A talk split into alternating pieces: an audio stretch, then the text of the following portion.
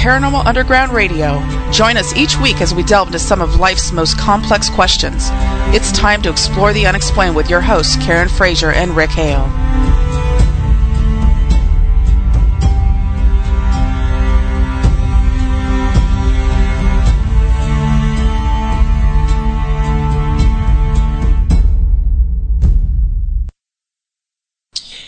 It is Thursday night, and if you can hear my voice, you're exactly where you need to be. I am your host, Rick Hale. This is Paranormal Underground Radio at hazyradio.com. Welcome.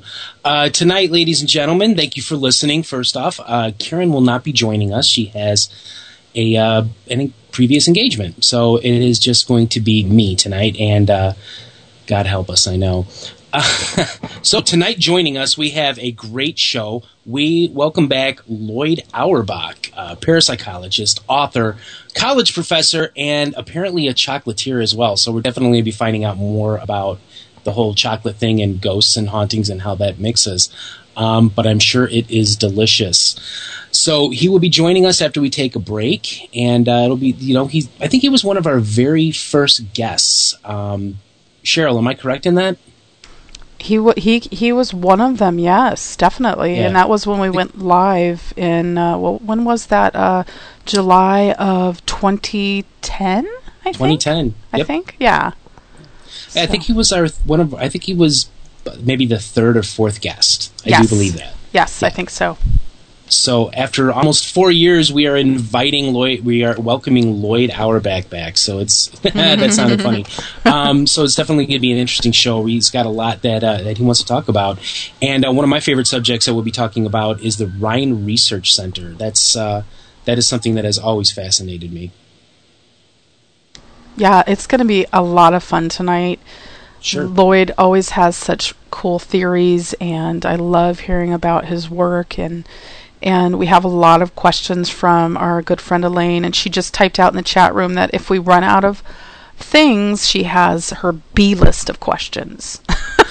yeah, she she always uh, I can't remember who it was that we had on, but man, she rocked us with a ton of questions, and yeah, it was great. So thank you, Elaine. You're brilliant. Yay! Yay! So uh, Cheryl, anything going on? Wow, just just recovering from the Christmas festivities and New Year's. Right. And um, I guess really, what did we do? We we mainly stayed around home and relaxed. We did mm-hmm. see, we did get to, get to see The Hobbit, the second Hobbit movie, which was really cool. Really liked nice. that one. Yeah. But uh, yeah, other than that, nothing too exciting. What about you? Mm, you know what? We are digging out from a ton of snow over the last three days. It's like if I'm not working, yeah. I'm home shoveling Ugh. and then sleeping and then shoveling some more. So you know what? I grew up yeah. in northern Illinois. I have nothing to complain about. Well, it is par for the course. I cannot relate to that at all because I'll tell you, a couple weeks preceding Christmas, mm-hmm. it was about 85 here where I live. So it, it was great. Like we were breaking records. Um, for heat around here. And I was just mm-hmm. like, it seems like it's you know the middle of July instead of December. So I am a little jealous of your snow. Even no, though there's nothing to be jealous about. Um, yeah, seriously, it, it's it's like a 15, it, not maybe 10, 12 minute car ride from my house to work. Okay, 45 minutes. Yeah, because of all the snow. And you always get the road commanders. Now, anybody who lives in this area knows what a road commander is. Like myself, I drive a Saturn, mm-hmm. and uh, so oh. I get those guys, or you know, even sometimes women, mm-hmm. who drive right up behind you. And they got that big old four wheel drive truck, man, and they're they are just commanding the road, and they want you out of the way. And it's like yeah. they they're actually causing more problems part right for themselves than you know like just get out of my way. Cause an accident you know but well you're always going to have that kind of thing. Yeah you are. I drive a saturn. I drive a saturn mm-hmm. l 200 and chad drives a big uh, ford f-150 truck so so he's part of the problem then. Yeah. No he's a good driver. Oh my gosh i can't believe i just forgot. We also saw the secret life of walter mitty with ben stiller. It was pretty you darn good. I don't even know what that's about yeah. Well, it was. I, I, think it was loosely based on a book, I believe, but um, it was it was a really really cool movie, and it's like one of those eye openers where uh, you know it makes you think a little bit more about life. So, okay. but it was also it was also funny. It had its, its funny moments and its serious moments, and you know a little a little quirky too. So I would recommend that one. It's pretty good. Yeah, you know, I usually wait for stuff to come out on. Uh, in, do you guys have those Redbox machines yes. out out there in yes, California? You sure, do, okay. Yeah. It's yeah. like a buck to rent a brand new movie. I mean, you can't, and and you you, you can't lose on that. And right. It, the way movies come out, that directly from the movie theater, bam to DVD. Now, remember back in the day with when with with movies when they had like VHS. I even remember Beta. It would be a couple of years mm-hmm. before it was finally released. Oh, and yeah. then to buy one of the videos was like $150. Oh yeah, we had beta. Oh, I yeah. remember beta. So did we. yeah. Yep. Yep, I remember watching The Wizard of Oz on beta. Oh my god, it was like a huge luxury. To- yeah, Oh, yeah. totally Yep. funny. Yeah. Yep. So uh, yeah, I mean, I remember too. We used to we couldn't afford to buy uh, to to buy a VCR, so you could rent them. Mm-hmm. Yeah. That's you, you can't. It does. You know, you don't really have to do that anymore. You got No. your phones, you got your computer, Yeah. you got places like Netflix or Hulu. All you got to just type it in, and boom, you're watching. You're there. I know there's so many You're there. options these days. It's it's crazy. Right. Right. Yeah. So I think what we're going to do is is we are going to break a couple of minutes early. Does that sound okay with you? Sounds good. Great. So when we come back, we are going to be talking with uh, parapsychologist, author, and chocolatier uh, Lloyd Auerbach. So stick around; it's going to be live. Hi, this is Cheryl Knight, editor for Paranormal Underground magazine. And I'm Chad Wilson, Paranormal Underground Magazine's publisher.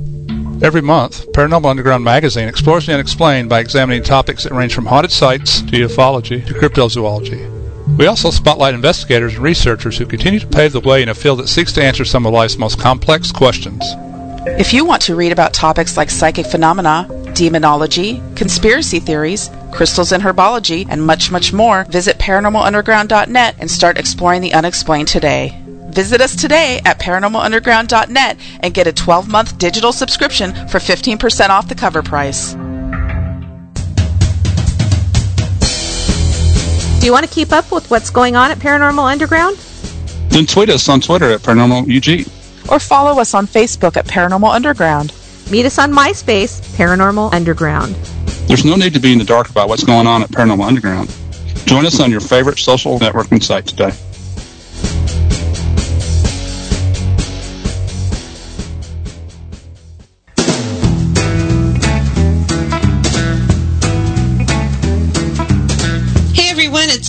Frazier. I'm here with my co-host of Paranormal Underground Radio, Rick Hale.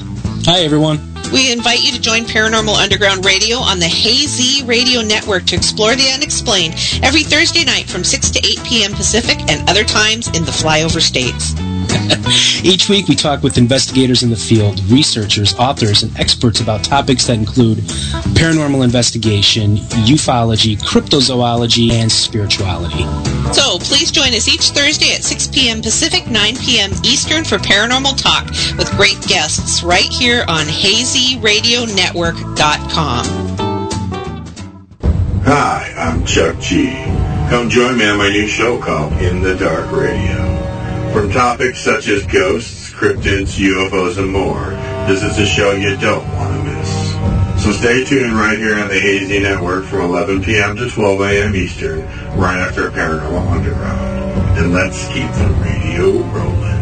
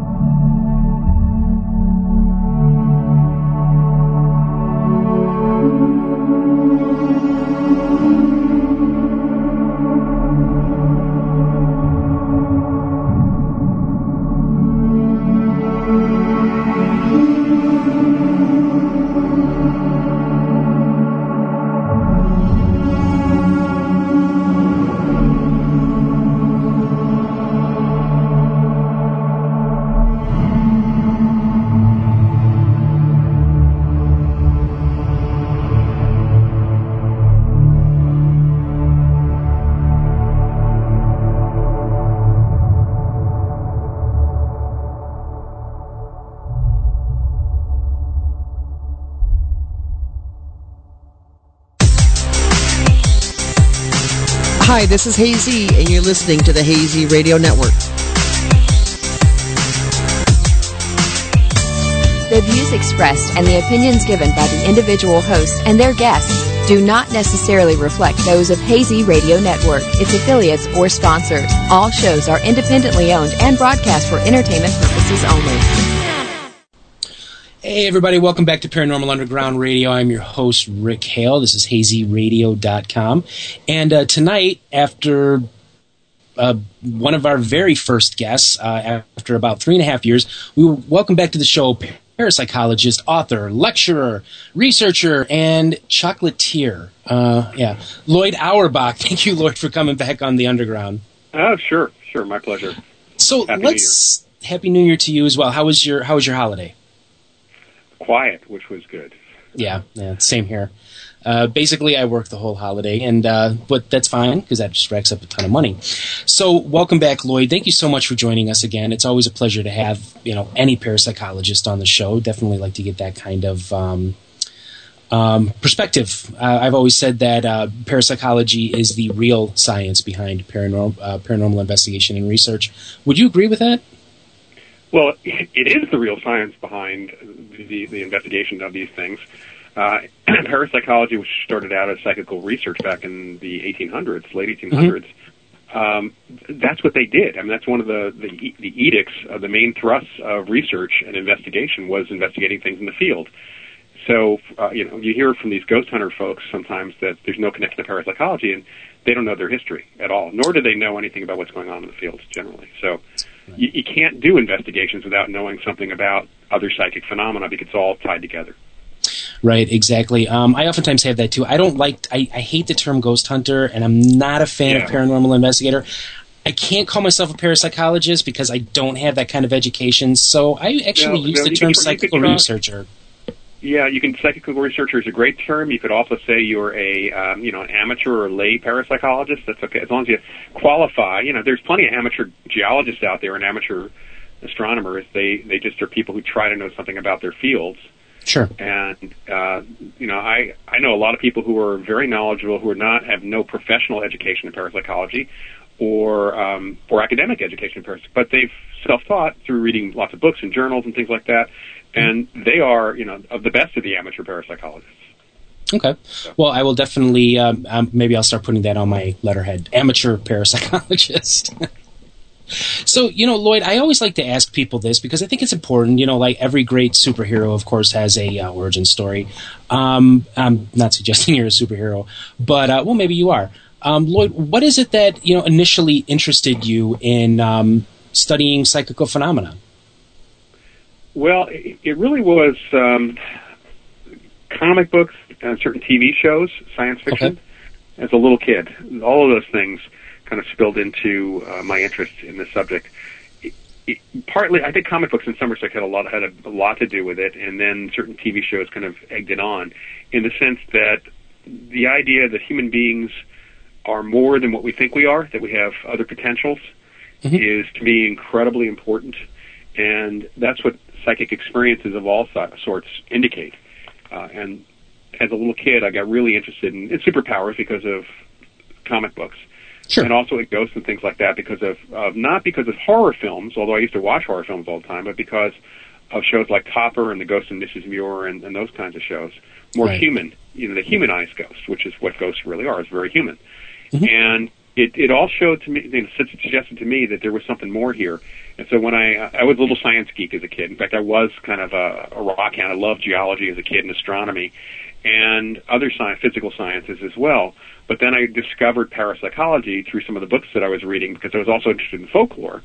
And Right. in the library Dewey Decimal System, a lot of the folklore books are right next to the parapsychology books. So mm-hmm. I actually found that there was a science of parapsychology, and that just kind of drew me in completely. Yeah, that's uh, that's definitely. Um, I, I I grew up in a uh, in a very mixed um, racial family. My uh, father's side of the family is uh, Native uh, Native American and Irish, and so I grew up a lot with the folklore as well as with spirit lore, and also seeing a, a spirit at a very um, young age was what interested me. Um, now, when it comes to ghosts and hauntings, I know that uh, parapsychology and what we know today as being uh, what I like to call pop ghost hunting, there there's some very divergent theories. Let's talk about uh, parapsychology. What are some of the theories of what a ghost, uh, spirit, or a haunting may be in, in parapsychology? Well, um, apparitions, what we call ghosts. You know, most people think of ghosts as somebody who stuck around after death. That's that's typically um, around the world. That's kind of the, the idea, Sure. and we use the term apparition and, and to try to separate our, ourselves somewhat from the folklore. And it's a term that's been used since the 1800s, in fact. But the idea of an apparition is a conscious entity, somebody who has, uh, for the most part, all this is not always true, somebody who has died and their consciousness sticks around after death, uh, communicates for a while, or can communicate from wherever it is they go after they leave. But it is truly that person's human personality that has survived the death of their body. Now, there are categories of apparitions that are living apparitions. That's another thing that we do look at. Look at. There are sometimes apparitions of living people. Often they're out of their body, having an out of body experience, or they're in a crisis, or they're dreaming, and people have seen their apparitions as well. And then we have hauntings, which relate to places. So apparitions typically relate to people. Hauntings tend to relate to places and even to objects.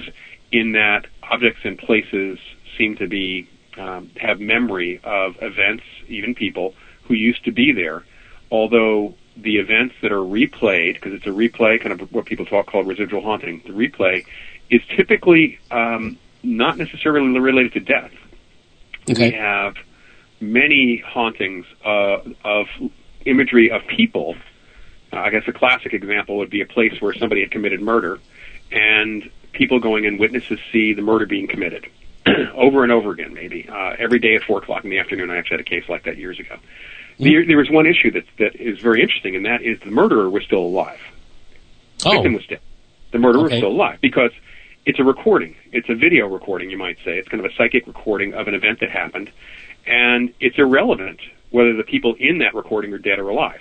It's Sure. totally irrelevant because they make the recording when they're alive, not when they're dead. Dead people do not make recordings. Right. No, I'm with you on that.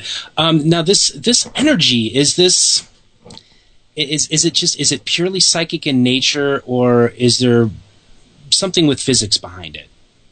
Well, there are a couple of ideas or concepts around the haunting. Uh, to be honest, apparitions are a difficult thing because in science we still don't have a good definition that's agreed upon for what consciousness is. There's a, Right. a great debate going on whether people are conscious at all, whether it's just a trick of the brain, or whether there's something more to the brain than the brain. so you're either a kind of materialist monist, somebody who believes it's just the brain, or you are a some form of dualist where you think there's something more than the brain that might or might not survive. Some people who are dualists do not believe that anything survives the death of the body, but others do, uh, like myself. Yes. So it's tough uh, since we don't have a, a handle on what the physics of the of consciousness is in the body. We have no clue about it outside the body. We know things that it doesn't. It's not made of. It's not made of electromagnetic fields. It may affect ma- electromagnetic fields, but it's definitely not made of electromagnetic fields. So we know certain things because of experiments and other sorts of research that's been done. Hauntings are a different story because living people are the witnesses to hauntings, and there is a correlation between high magnetic fields in the environment and those haunted places. So it seems that there may be an electromagnetic or geomagnetic, more likely, um, specifically, model of the Earth holding information and our brains slash minds capable of decoding it. So the Earth becomes, or the location becomes the VCR, and our brains are the playback for that. See, I was going to ask you that. So, in order for a haunting to a, to to exist, in order um, now, you know, of course, you grow up with that, that house on the street that everybody says is haunted. But does a human being have to be there, sort of like a symbiotic relationship? The percipient must be there in order to see the ghost, or is that energy Well, always there? Well, here's a question for you. Um, you walk into a room and there's a TV is on and there's a video playing, a DVD is playing. Then you leave the room. Is the DVD still playing?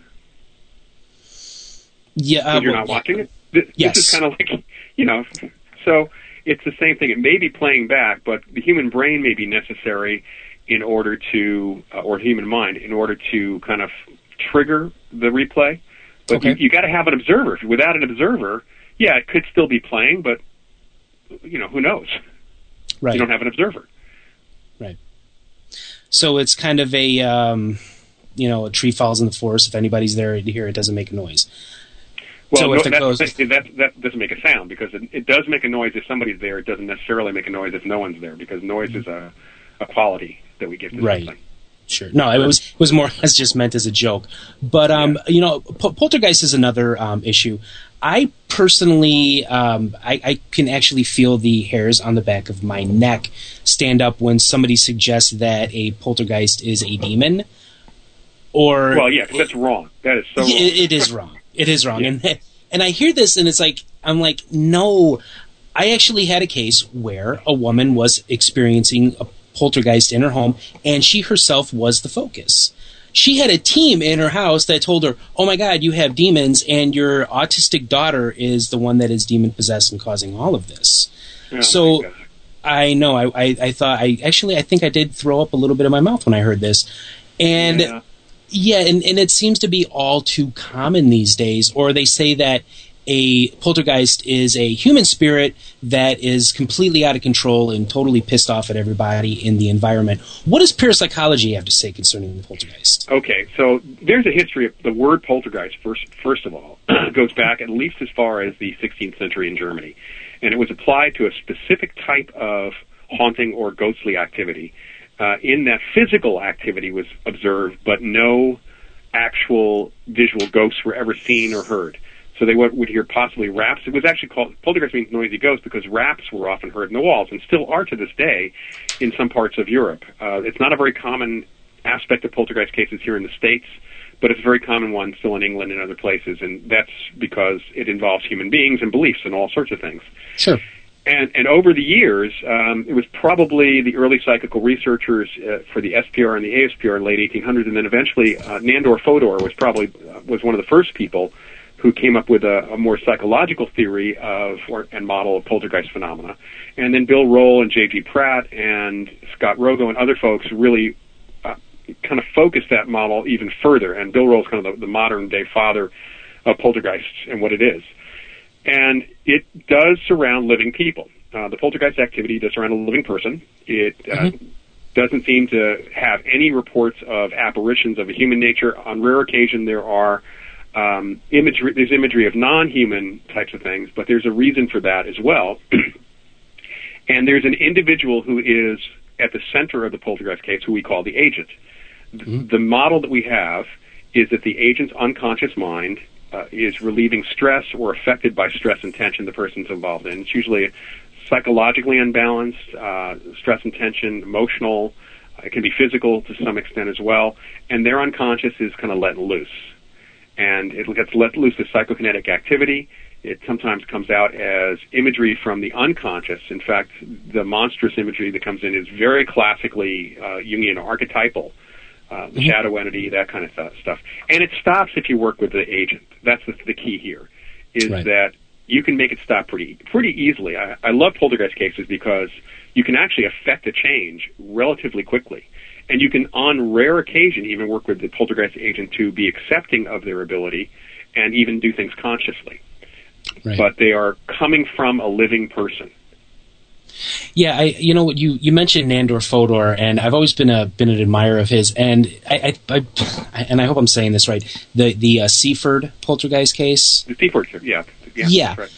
and and and that's that was, and that's. Oh, I'm sorry. I was going to say that's Bill Roll and J.G. Pratt's uh, case in 1958, which on Seaford, Long Island, where um, essentially they came up with the term recurrent spontaneous psychokinesis. Right. That's the first one that was really labeled that, uh, right. although Fodor had done that before Roll. Right. Yeah, that seemed to be the one that really laid down the groundworks and the rules that you know, hey, this is not a ghost, this is not a demon, this is not anything to be necessarily afraid of.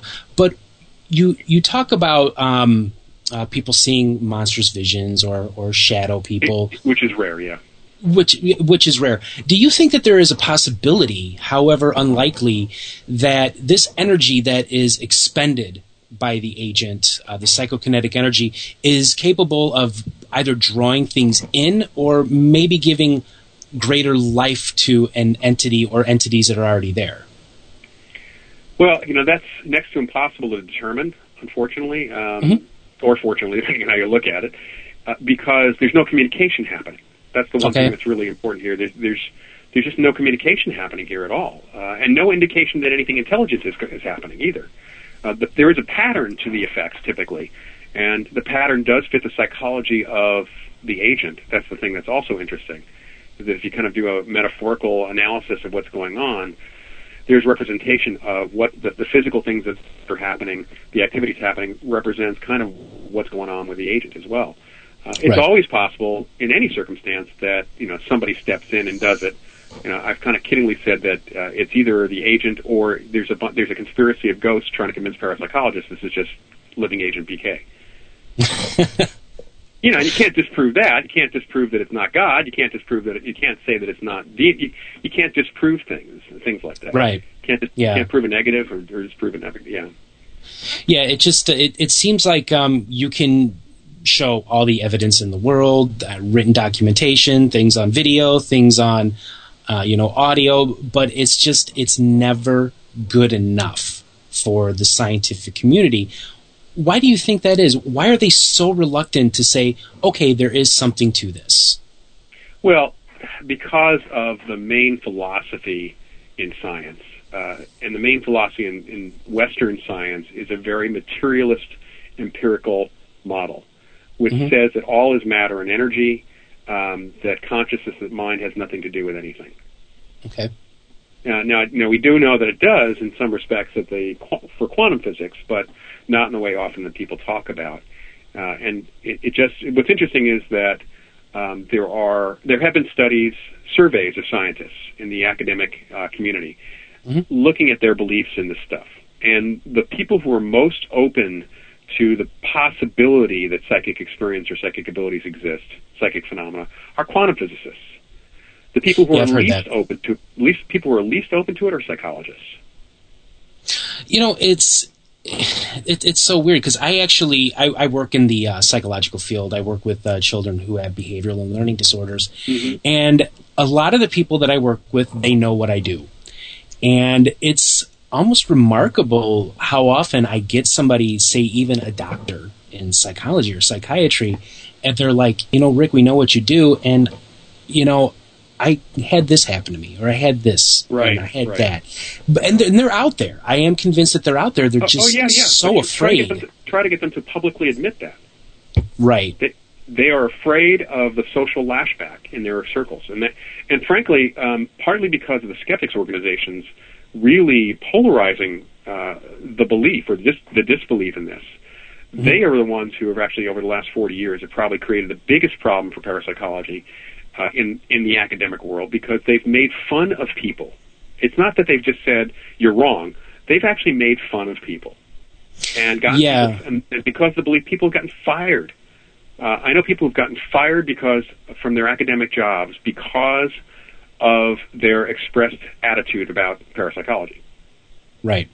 Yeah, it seems to be a very cynical rather than skeptical worldview.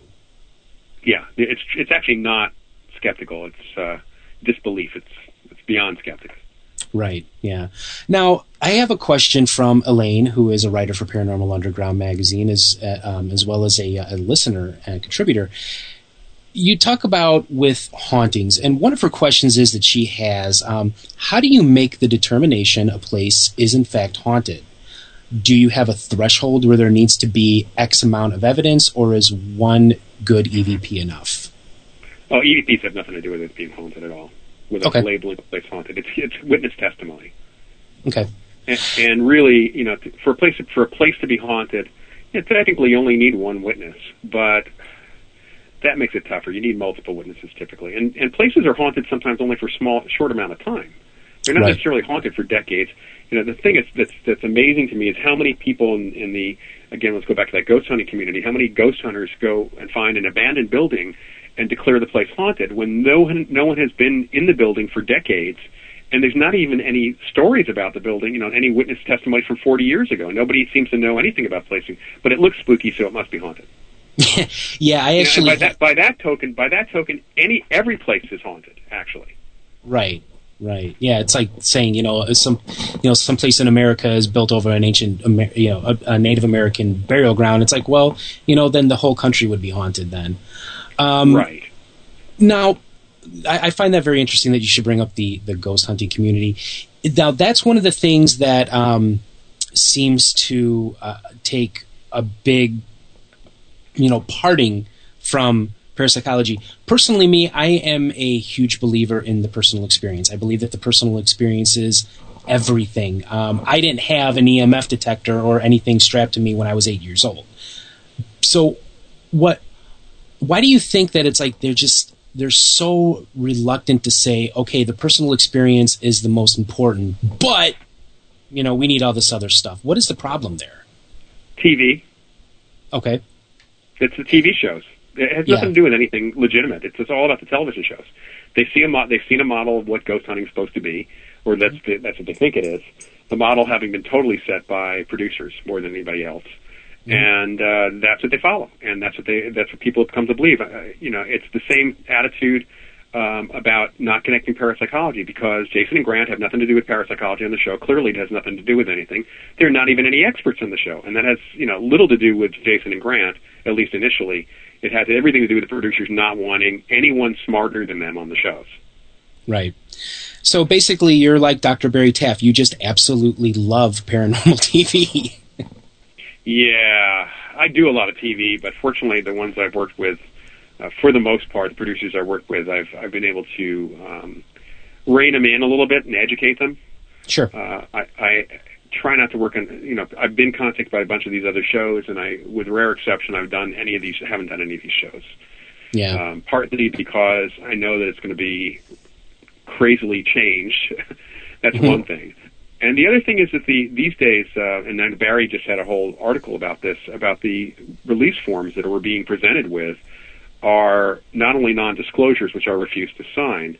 Uh, if I can't talk about my appearance, at least after the show is aired, uh, then I don't want to have anything to do with it. Unless you're going to pay me a lot of money for my silence, you know, I can be bought, but it's going to take a lot of money. Um, every man has his price, right, Loyd? every man has his. That's right. That's right. Uh, but they, you know, they they make it seem like that uh, make it clear to you that you know what you may be we may edit you in all sorts of really bad ways. You look, you might look terrible, just so you know that.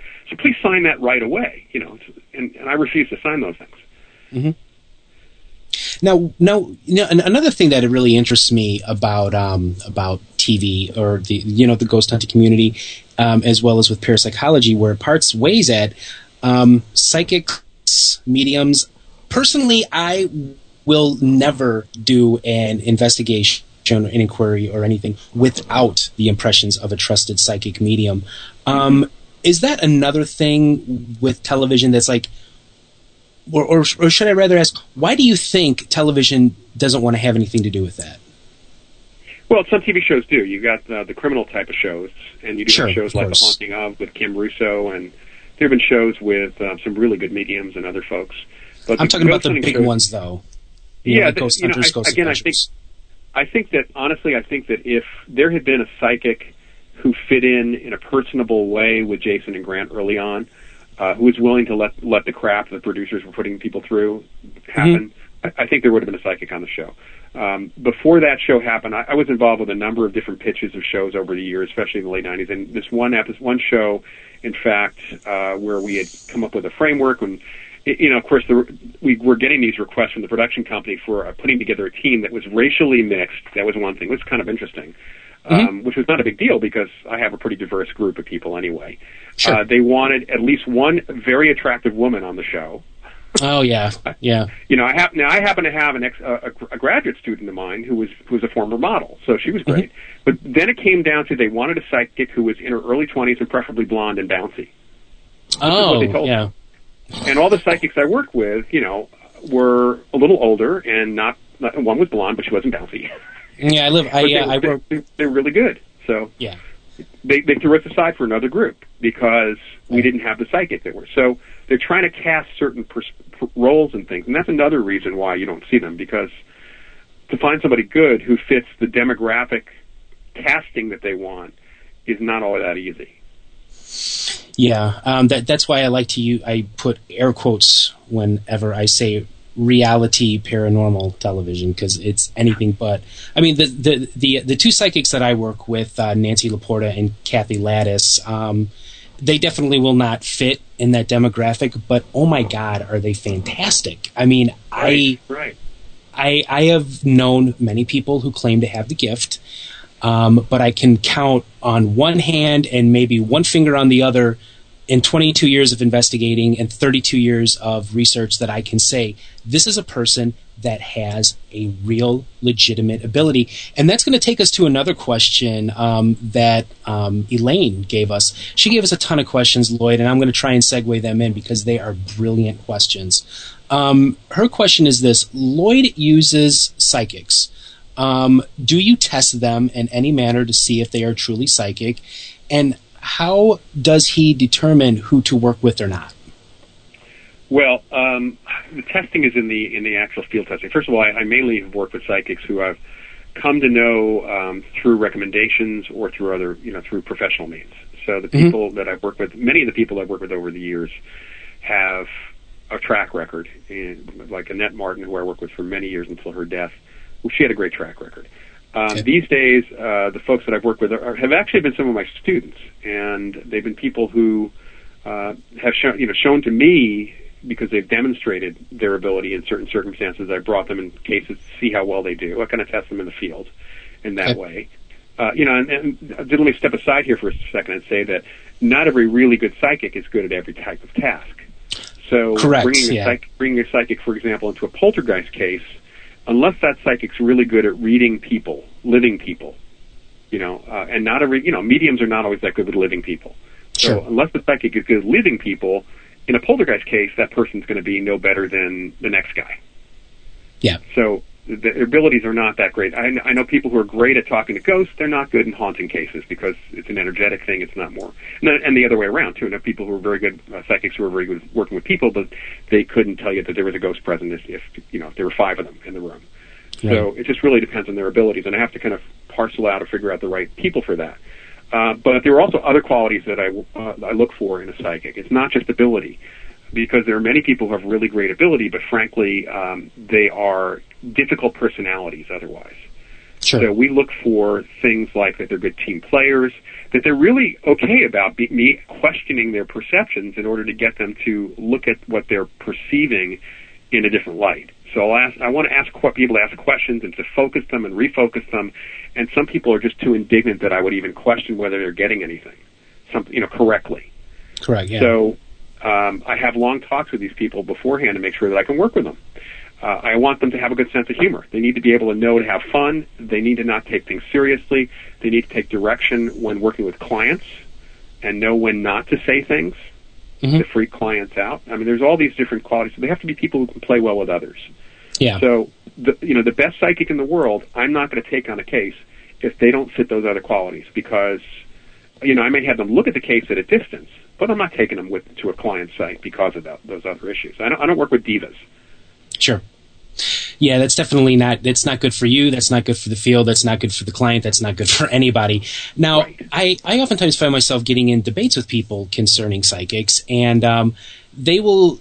And it's it's funny too because even people who call themselves you know professional skeptics, and yes, ladies and gentlemen, I am using air quotes once again. Um, Professional skeptics, they like to bring up this. Well, if they're such a psychic, why didn't they know that uh, there the this horse was going to come in, or why didn't they know the uh, lottery numbers? And that's another thing that really makes my hair stand on end because even if you're a professional skeptic, you should know this. How do you answer Yeah. something like that? Well, well, it's pretty simple. First of all, precognition, and the best psychics will tell you you can't predict the future 100%, no matter what. Uh, things change. And the perfect example in science is meteorology. Okay. Science of, of weather weather prediction. How accurate is that? That's a science. Yeah. Uh, let's, well, let's see. I live I live in uh, northern Illinois, about 30 miles north of Chicago, and they said we were going to get 20 inches of snow, and we got 11. So it's not the most accurate thing in the world. No, but what's interesting is the closer in time to the prediction and the event in, in the weather, the easier it is to predict. Sure. Because you have more data that's less likely to change. The same thing goes for predicting the stock market. So you really are dealing with um, something we know from from our parapsychological work and precognition that the further out you're trying to predict something, the less likely you are to be accurate about it. Now that Right. doesn't mean that you can't predict. You know, people can't predict big events, but the problem. This is the nature of psychic experience is and psychic abilities is that it's not always going to be coming with um, all the all the information you need to put the puzzle together. It may have the central piece of it, but it may be missing a timestamp, or it may be missing, you know, a, a specific location. So there are sometimes pieces that are missing, and the same thing with with predicting the weather. Uh, and yet, people live their lives by the weather predictions. Sure. Yeah, it's uh, you know, like like I said, it, living here in northern Illinois, there's just no possible way that you can predict that because one day it's 50 degrees, the next day it's minus 20, and you're getting you know 95 inches of snow on the ground. But you know, let's you know, with with talking about psychics and stuff, let's let's go into your um, uh, your work at the Rhine Reese uh, Rhine Education Center, which is a, a place that I've actually written on before. And JB Rhine was an amazing brain. That's all I can say about about him.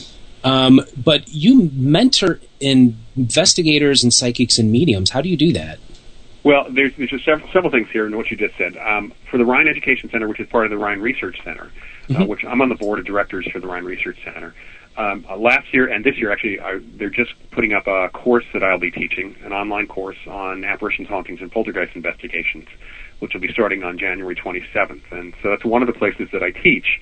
And uh, Nancy Zingrone and Carlos Alvarado will be teaching some other courses as well in parapsychology through the Rhine Education Center. And uh, highly, for people who are interested, these are really good courses. Um, there's a few of us who are, are trying, really interested in education and getting people up and running in the field as much as possible, both in, in the laboratory and also in actual field investigations. The mentoring program I do is, is more of a one-on-one thing that I do on my own. And I've worked usually by Skype or by phone. Uh, if they're local here in the Bay Area, I work with them in person. I've worked both with investigators who want to take their uh, their knowledge base to the next level. They want to bounce ideas from their cases off of me. They want to kind of go through the process. Uh, that's one group of people that I work with. And then I also work with psychics who want to learn more of the science and and really hone their abilities based on what we've learned in parapsychology about psychic abilities about working with psychics. Uh, as it happened last year when I announced I was doing this, I ended up with more psychics and, and mediums than I ended up with investigators, which was kind of interesting to me. Okay. Uh, and uh, I'm also mentoring some of the people who have come through my own parapsychology uh, studies program. I actually have a separate program from the Rhine Education Center through a place called HCH Institute here in Northern California. I do distance courses in all aspects of parapsychology, not just investigations. Okay. And those are a combination of MP3, text, and one-on-one on the phone with me or on Skype with me. Oh. Um, and people can find out about those from my website, mindreader.com. Okay. Yeah, I, I, you know, I w- when I first heard about it, it's definitely uh, I'm I'm going to look into it. I you know I I'd like to think I have a pretty decent education on the subject, but I definitely think you always need more because um, there's so many different kind of things. Um, so you know what, Loyd? I think what we're going to do here is we're going to uh, take a quick break and we're going to regroup. And when we come back, I want to cover your um, your work with the U.S. and uh, Russian Soviet super psychic spying networks that they were trying to put uh, together back in the day. Um, definitely a very fascinating thing. So I'm going to throw it over to Cheryl, and she's going to take us to break. We're going to pay some bills, and uh, you're listening to Paranormal Underground Radio at hazyradio.com. And we've been talking to Loyd Auerbach, so please stick around.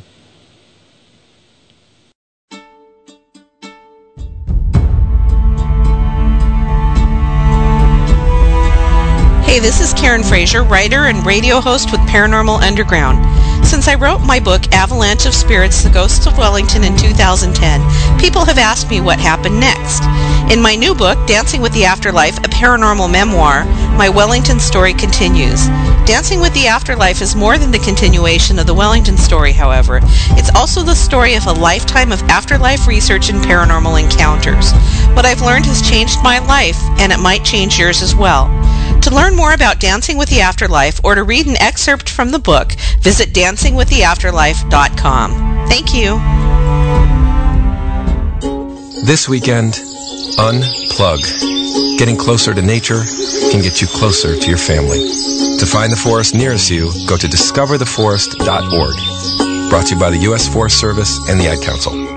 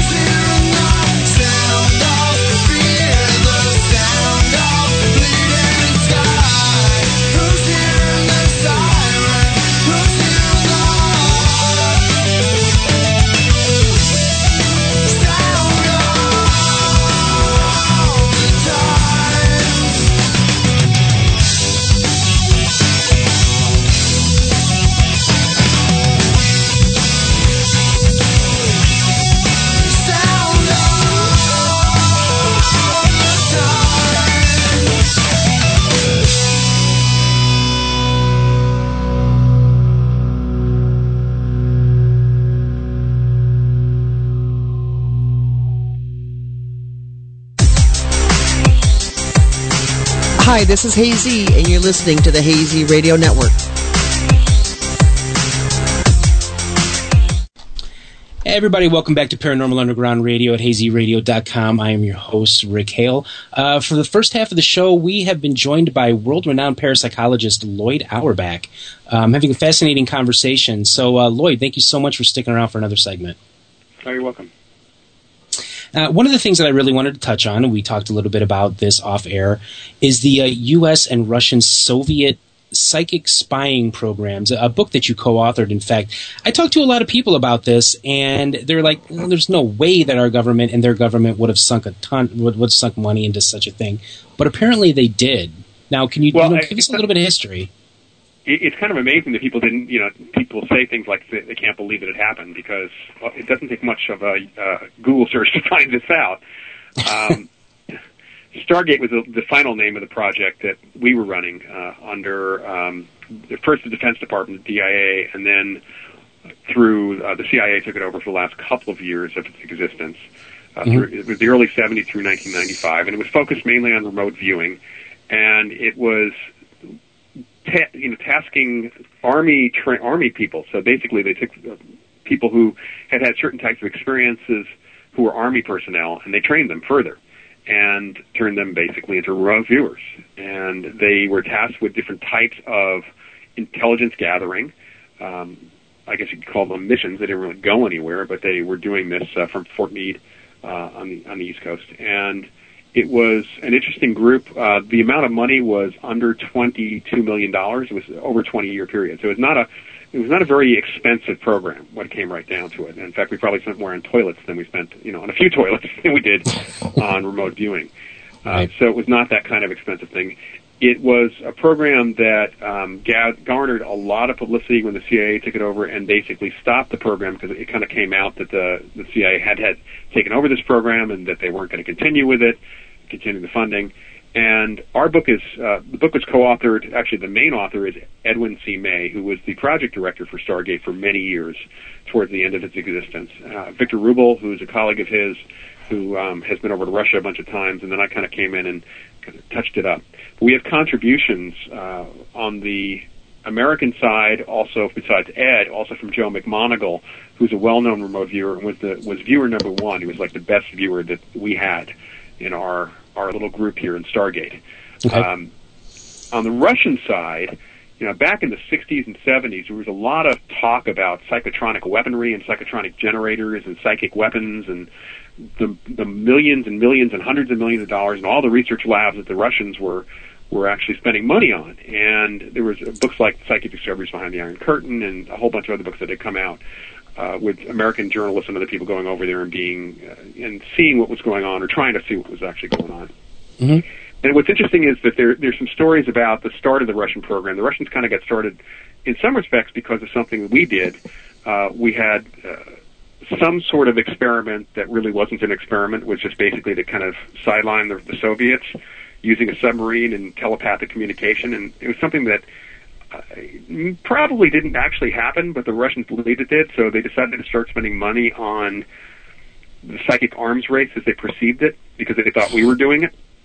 So there was a and lot of psychological started, warfare involved too. Totally, it was propaganda. Now, the interesting yeah. thing was after the Russians started doing it, uh, our government just apparently decided, well, you know, the Russians maybe they've gotten somewhere, so we better start spending money on that as well on yeah. our side. So we kind of try, put ourselves into that corner, but never spent as much money as the Russians did. Um, we have contributions in the book from Lieutenant General Alexei Savin, who was running their program for quite some time, and also Major General Boris Ratnikov, uh, both of whom were ex-KGB, both of whom were heavily involved in these programs. There are also a couple other folks who have contributed from the Russian side as well um, back from what the Soviets were doing. And it's really kind of an interesting thing because the way the book is written, it's different than any other book on U.S. and R- Russian or Soviet psychic spying programs. Is it's as much about the politics or more about the politics of how these programs actually happened. What were the politics of these programs, continue letting them continue, and why did they end or did they end, in that sort of thing. Um, right. A lot of I, I learned a lot about what the Russians were doing from this. That's contrary to so much of what I had read before, partly because, interestingly enough, uh, that it was a lot of propaganda. I mean, there were a lot of labs doing psychic research. There were a lot of labs looking to try to create psychic weapons, and they Mm-hmm. couldn't do it. They couldn't create psychic weapons. They had psychics. They'd use psychic phenomena or psychic abilities in in uh, law enforcement. They used it in espionage, you know, psychic spying in some respects, but they couldn't do any weaponry or attacks or anything like that. It just didn't work. But internally, apparently, uh, to keep the funding flowing from the Soviet government, they made it seem like they were making progress. Okay. Now, So there was a, there was a lot of uh, fooling or putting out uh, false information in order to keep the funding flowing, which of course was then accepted by the Kremlin, but also accepted by our side as actually happening. you know, it, it's it's almost uh, uh, to me, it's almost comedic. I mean, it's like you're keeping up with the Joneses. it really there, is there definitely funny. was a lot of that, and you know, there's some funny stories in here, and also some kind of interesting stories about how some of the psychics had an influence, uh, had enough of an influence to fortunately avert some really bad situations with Boris Yeltsin and other folks, uh, because they had enough influence, you know, enough input to say don't do this. That they didn't do certain things that could have actually led to some very serious consequences. right. I mean, could you elaborate on, on maybe one or two of those stories for us? Oh, well, in one of them, there was a, a period um, back in the 80s. I think it was in, I don't have it, in- the date in front of me, but we there was the Russians were in, in a contest uh, contesting a an island with Japan Mm-hmm. for ownership of particular property, Okay. the property rights thing. And Yeltsin wanted to attack Japan, which of course would be a huge mistake at so many levels. Yeah. And one of the psychics working for Boris Ratnikov, uh, with Ratnikov, you know, uh, Ratnikov was kind of like the uh, the the channel of information from some of the psychics directly to Boris Yeltsin. He worked with Boris Yeltsin, and according to Ratnikov, uh, they, thanks to some psychic saying picking up on this whole thing, he was able to use that information coming from a psychic who Yeltsin believed in to convince him not to do any sort of attack that would be the wrong way to go, and and so on. Mm-hmm. Uh, and there were a few other behavioral issues. I guess you could say that they helped with a little behavioral modification of some of the Russian government uh, officials who were more, you know, aggressive Right. than not. Yeah. Calm them down a bit. Uh, and whether they were truly psychic or not, that had a political impact. And the whole program from the Russian side had a political impact on what the government was doing. And that's important. And those kinds of things have never come out before. That's uh, that's fascinating. Now, what about now? There is there's always been one central person to to the Russians. I mean, not well. I mean, there's many central psychics to what was going on in Russia, but one of them it's always fascinated me was uh, Nina Kulagina. I mean, she she was able to show testable and retestable and provable abilities um, of what this really was all about. You know, who was she, and and how, how did you know what happened to her? I know that was a very sad ending. Yeah, um, Kulagina was was a housewife. I mean, in, in some respects, she's a footnote in this book, and it's an interesting footnote as it happens. She was a she was a housewife, also known as Nelia Mikhailova. Uh, she is probably the best known because of the video of a woman moving things. You could find lots of video, old footage of her on YouTube just by putting in Nina Kulagina or Kulagina. And uh, there was controversy from the Western side. Several people said that she was using threads or using magnets, and in fact, she had been caught a few times at fraud. Uh, but there were instances of, and I've talked to some parapsychologists from here in the states who did go over and see things being being moved by her, and they were convinced that they were not not a fraudulent situation. But what's interesting in- that I I found really again a footnote, and I've got Ed May trying to. I've asked him to talk to um, General Savin and see if we can get some more information on this. I'd really like to know where this came from. But apparently, they found years ago that she was um, her skin was basically sweating or giving off histamines. Okay. It's a particular, you know, which we have the antihistamine, which prevents allergy attacks and such. But it was giving off histamines, and histamines are subject to static electric um, to static electric influence. So her hand, think of her, her hand um, putting out a kind of a, a sweaty mist. It would coat the non-magnetic o- items like matches and things like that, and then her body was giving off an electrostatic field that caused the objects to move. So they I- they did figure they did figure out this is interesting. They did figure out the motive operating physics behind it and biophysics behind it. What's interesting is it still falls under psychokinesis Okay. because it is her mind. She was tasked with moving these objects. That her body and brain decided that this is the best way to do it is kind of interesting, but it still was an intentional effect on matter without herself actually touching things. And that's Sure. not a normal ability for human beings. Right. Or is it a normal, or, or could it be a normal maybe thing? maybe it just is. lost I mean, it. Yeah. Well, I don't know if we've lost it or just never really had it and just are discovering it. It's it's kind of it's difficult to say. Um, but it's this is just we know that in other cases of psychokinesis, I've done my own PK research and, and we were looking for electrostatic forces, and there weren't any. And then the next time we did uh, a test with some, the thing about PK is that it seems to shift its motive force for even with the same task. There can be five different ways to move an object, and mm-hmm. you could test it five different ways and come up with five different explanations for the same with the same subject, as if it kind of shifts. It kind of cycles through a bunch of different ways to do it. Sure. Now um, we have a question from uh, Dave in chat, and I think this kind of you know this no this does go directly with uh, what we're talking about right now.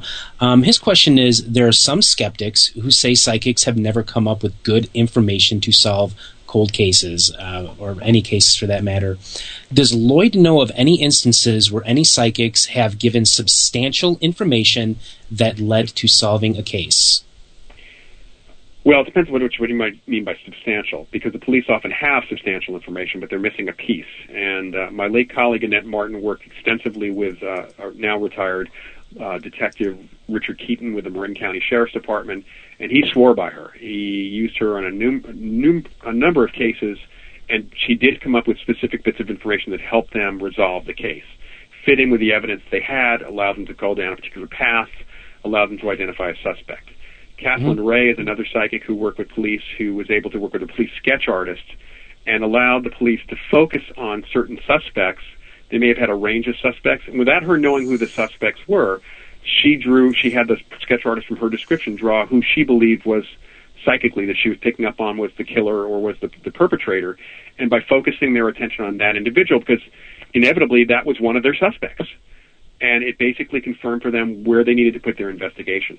Um, I don't know that any psychic on their own has just said, has come up with the solution in a way that certainly would go into court because they still need the physical evidence and the witness testimony and all that other stuff to prove that this person killed that that you know did that murder Sure. or did that crime. But there have been documented cases. Nancy Myers and other individuals who work with police, and the police will document those cases. Not the you can't you can say the psychics have solved the case, and and Annette used to say sh- she and the police together solved the case, but she didn't. You know, she provided clues or provided direction or provided information that helped them resolve the case. She found bodies, um, which was enough sometimes to resolve a situation. Sure. Yeah, I oftentimes tell people that they're like, um, I tell them that psychic or using a psychic or medium is not really, it's not, um, it can't really be used as evidence because most people don't really see it like that, but it's definitely a way to proceed in an investigation. Well, it helps focus the investigation, provided it's someone who the police actually can work with, and that's. Uh, I've consulted with police on occasion on the best way to work with psychics, and a lot of it's the same way that remote viewers work with their um, their associates. You know, it's people who are trying to focus them on the the right information. Sure. Uh, we have another question from chat, and this is actually from the medium that I work with extensively, uh, Nancy Laporta. Her question is, why do you talk about psychics instead of mediums in an investigation? I'm, I'm assuming that she's wondering if there's a difference. Well, there is a difference, but I'm, I'm kind of grouping them all together. I could be I should be saying psychics and mediums every time I say psychics here. Um, Because I, I work with people, like I said earlier in the program, there are some people who are really good at, at mediumistic abilities who cannot, who are not any good at reading energy. They're, they're just not very good with hauntings or poltergeist cases.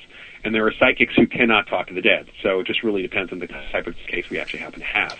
Um, I am president of the Forever Family Foundation, which is a foundation that works with mediums, in, especially in conjunction with family situations, family grieving, and supports the work of mediumists, uh, mediums in scientific research and research on mediums as well. So I work with mediums uh, quite a bit and uh, know many mediums, and it, it just really depends on, you know, there are mediums who all mediums are psychic, but not all psychics are mediums. Right. Yeah, I, f- I found that as well. Um, you know what what I want to do is now is I, I definitely want to go into more of the questions that Elaine Davison has uh, sent to us because they're really great questions and I, they they do deserve to be asked. Um, her one question is is uh, the USS Hornet. Now that's one of the places that you have investigated extensively, correct? Yeah. Yeah. Now, what type of data was collected, and what is the most haunted part of the ship? Because apparently, uh, within the next month, she's going to be she's going to be sleeping there. Well, um, the data that we collected when I first got involved in late '98, um, most of the data we collected was witness through witness testimony. We interviewed dozens of individuals, uh, most of which we have on video. In fact, sat down and and uh, did did actual uh, video interviews with people. We also had them take us to different parts of the ship where they'd had their experiences. And uh, my colleague David Richardson and I produced a, a, a kind of an initial documentary that this ship sells called The Haunting of the USS Hornet with some of the early witness testimony. We'll be releasing a lot more of that hopefully in the next couple months on DVD as well. A lot of the initial interviews that people have had. Uh, you know, we we tracked probably 29 different locations where witnesses had experienced multiple sightings of the ghosts on the ship. You got to remember this is an aircraft carrier, so the number of compartments and the size of the ship is huge. Given the crew complement was over 3,000 people uh, wow. when it was in its, its heyday, so it's huge. It's an aircraft carrier. Yeah. Uh, but over the last you know five or six years, we're talking about intelligent people, uh, entities here. Uh, so there are dozens, based on witness testimony, there are dozens of apparitions or ghosts there uh, and they move around. So, uh, you know, I think that probably one of the most active spots consistently has been the forecastle or forecastle of the ship, which is in the bow of the ship, the front of the ship. Um, mm-hmm. That seems to be a spot that was one of the initial places that people had experiences, and that's kind of a congregating spot for the ghosts. But there are um, several different locations in the ship that were um, not previously opened when I was there. You know, they they over the years they've kind of cleaned up different areas of the ship. They had to deal with lead paint and asbestos and things like that. And over the years, they've kind of opened up more and more of the ship, and there's still some areas that they don't have open up, but more and more areas are open. And uh, we've gotten different types of different and new experiences from people. Um, the folks who are aboard the ship in the education department keep track of a lot of the experiences. They take people on ghost walks. There's a couple of docents who are keeping track of their own experiences as well as outsiders' experiences. And there are places like the admiral's quarters uh, and there's a conference room there that apparently has had a lot of activity. There's um, a pilot's ready room that has a lot of activity uh, reported, or a lot of experiences reported. So it's it's not because we have intelligence here, we have conscious people there. It's not that they always congregate in one spot. They don't kind of stay in one spot all the time. So some of the places that they used to congregate in previously are not um, are not as haunted anymore they've sure. either moved around or, or they've shifted. Then again, it may just be that as the ship has opened up, they've decided to focus their attention on new areas because it was interesting to have tourists come into these new areas. Right. Um, a question from JL in chat. Um, want to know, can you repeat where the Hornet documentary will be available and when? Oh, it is. It's been available for years. It's, oh, okay. Uh, yeah, I, I mean, the best place to get it right now. I'm not sure if the Hornet sells it on their website, on the USS Hornet's website. They do sell it at the, the Hornet shop, the gift shop. Mm-hmm. And uh, people can find out about it on my website at mindreader.com. If you go to the merchandise area, you, you can get that too. Okay. Now I know that you know with with um, with the USS Hornet, of course, people want to know who haunts the U. Who who are some of the most prominent um, well, ghosts that hang around? Well, the only real prominent guy is, uh, is the former, or just say, deceased Rear Admiral Jocko Clark, J.J. Clark, who was a commander aboard the ship. Um, there was also a um, one of the chaplains who's been identified, and a former doctor. But you know, there are dozens of people who have been seen. We have not identified them. Uh, they don't necessarily tell their names to the mediums who have come aboard ship. Sure. And identifying them by picture is next to impossible, given you'd have to show people uh, the witnesses' mugshots of thousands of people to try to dig through. Right. Right. Um, we have another uh, question from chat, and it's uh, from chat, and it's from Chad. Um, he wants to know: Does Loyd think there is a connection between UFOs and paranormal activity? Uh, on a psychic level, there there has there's one model of some UFO stuff that suggests that um, has suggested that UFOs are psychic projections. Okay. Uh, that's uh, J- Jalen Hynek used to talk about that as a possibility. It's kind of a Jungian archetypal idea. Um, but and of course, people report telepathic communication with aliens, which I guess makes them psychic as well. But otherwise, we don't really pull the UFO stuff together with extrasensory experiences. Yeah, I find that generally there are very few people. I'm I'm I'm actually one of them that will. I don't connect the two, but I will investigate. Uh, you know, hauntings as well as uh, UFOs as well and uh, cryptozoology. I know there's very few of us out there, but you know we're out there. Um, another great question from Elaine, and um, Elaine is very much involved in um, in trying to keep investigators safe, and she's actually written a book on, you know, on safety, and it's it's brilliant. I haven't read it yet, but I've picked her brain a couple of times, and she's been on the show and talked about it.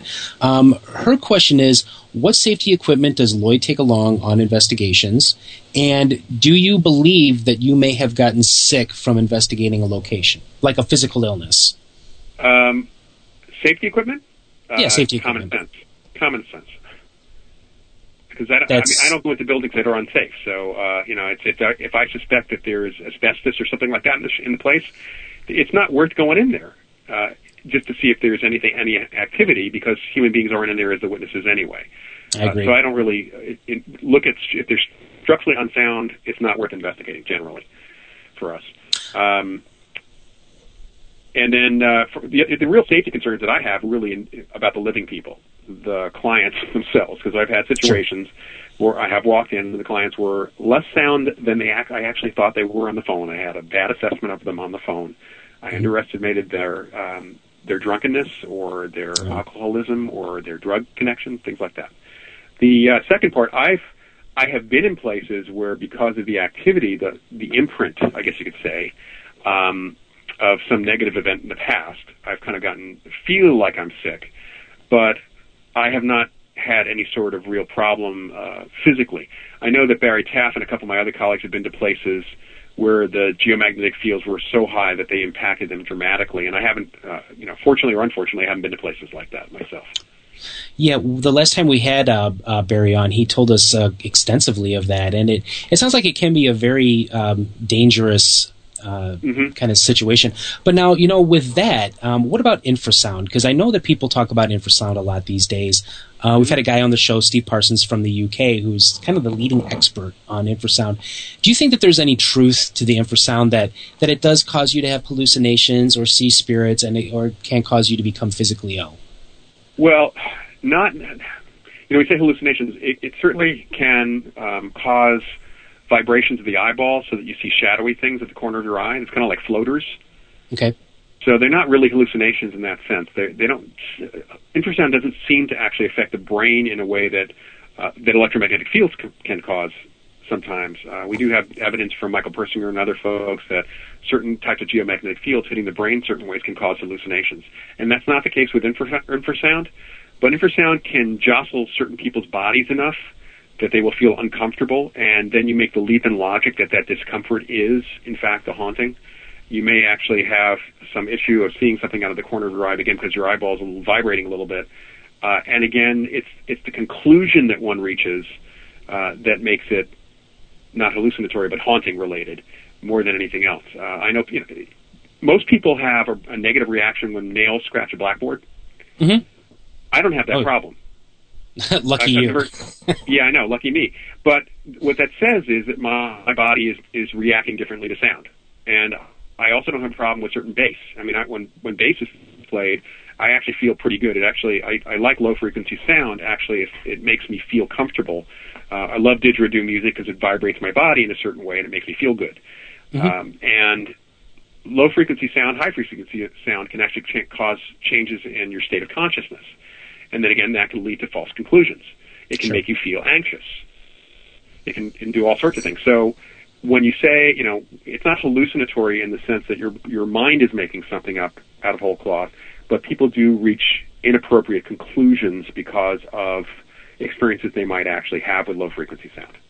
Right. I, I I'll, give you, I'll give you a good give you an example. Um, there used to be a ride of, of sorts at uh, Disney World, mm-hmm. um, which w- in their Tomorrowland, and it was uh, in, called the Alien Encounter, and they took it out apparently because they had some really bad reactions from certain people. But it was this experience where you go in and you're told, told this whole story about how this alien scientist is going to teleport somebody from their planet across the galaxy to Earth, and there's a big tube in the center of the room, and everybody gets locked in their seats to watch this to make sure nobody interferes with anything. And of course, the lights go out. There's a problem that occurs, and you hear this whole story about how the signal was interrupted by another planet, and they, they found the signal again. They're going to teleport the scientists to Earth, and the lights go out again and come back on, and there's this creature in the teleport tube trying to get its way out. And the lights go out again, you hear a crash, and then the creature, the lights come up, and the creature is halfway out of the tube. And the lights go out again, you hear the skittering sound, and they're pumping 3D sound through on either side of your ear to make it seem like the creature is moving around you, and yeah. also using low frequency sound to make you feel, you know, your body kind of thrum a little bit. So it amps okay. up the suggestion that there's something skittering around you, and then you get hit with this apparent water uh, or supposedly blood when a, a tech up above you screams and apparently gets killed. it was just, it was like old time radio amped up like you wouldn't believe. It was at, I, I went on I was there with a corporate thing and probably went on it went through it ten times because I thought it was the most fascinating thing. But people were terrified. Yeah. And we're feeling things and seeing. They're telling me that they saw it in the dark. Now you couldn't have seen it, but you probably experienced that you thought you saw it.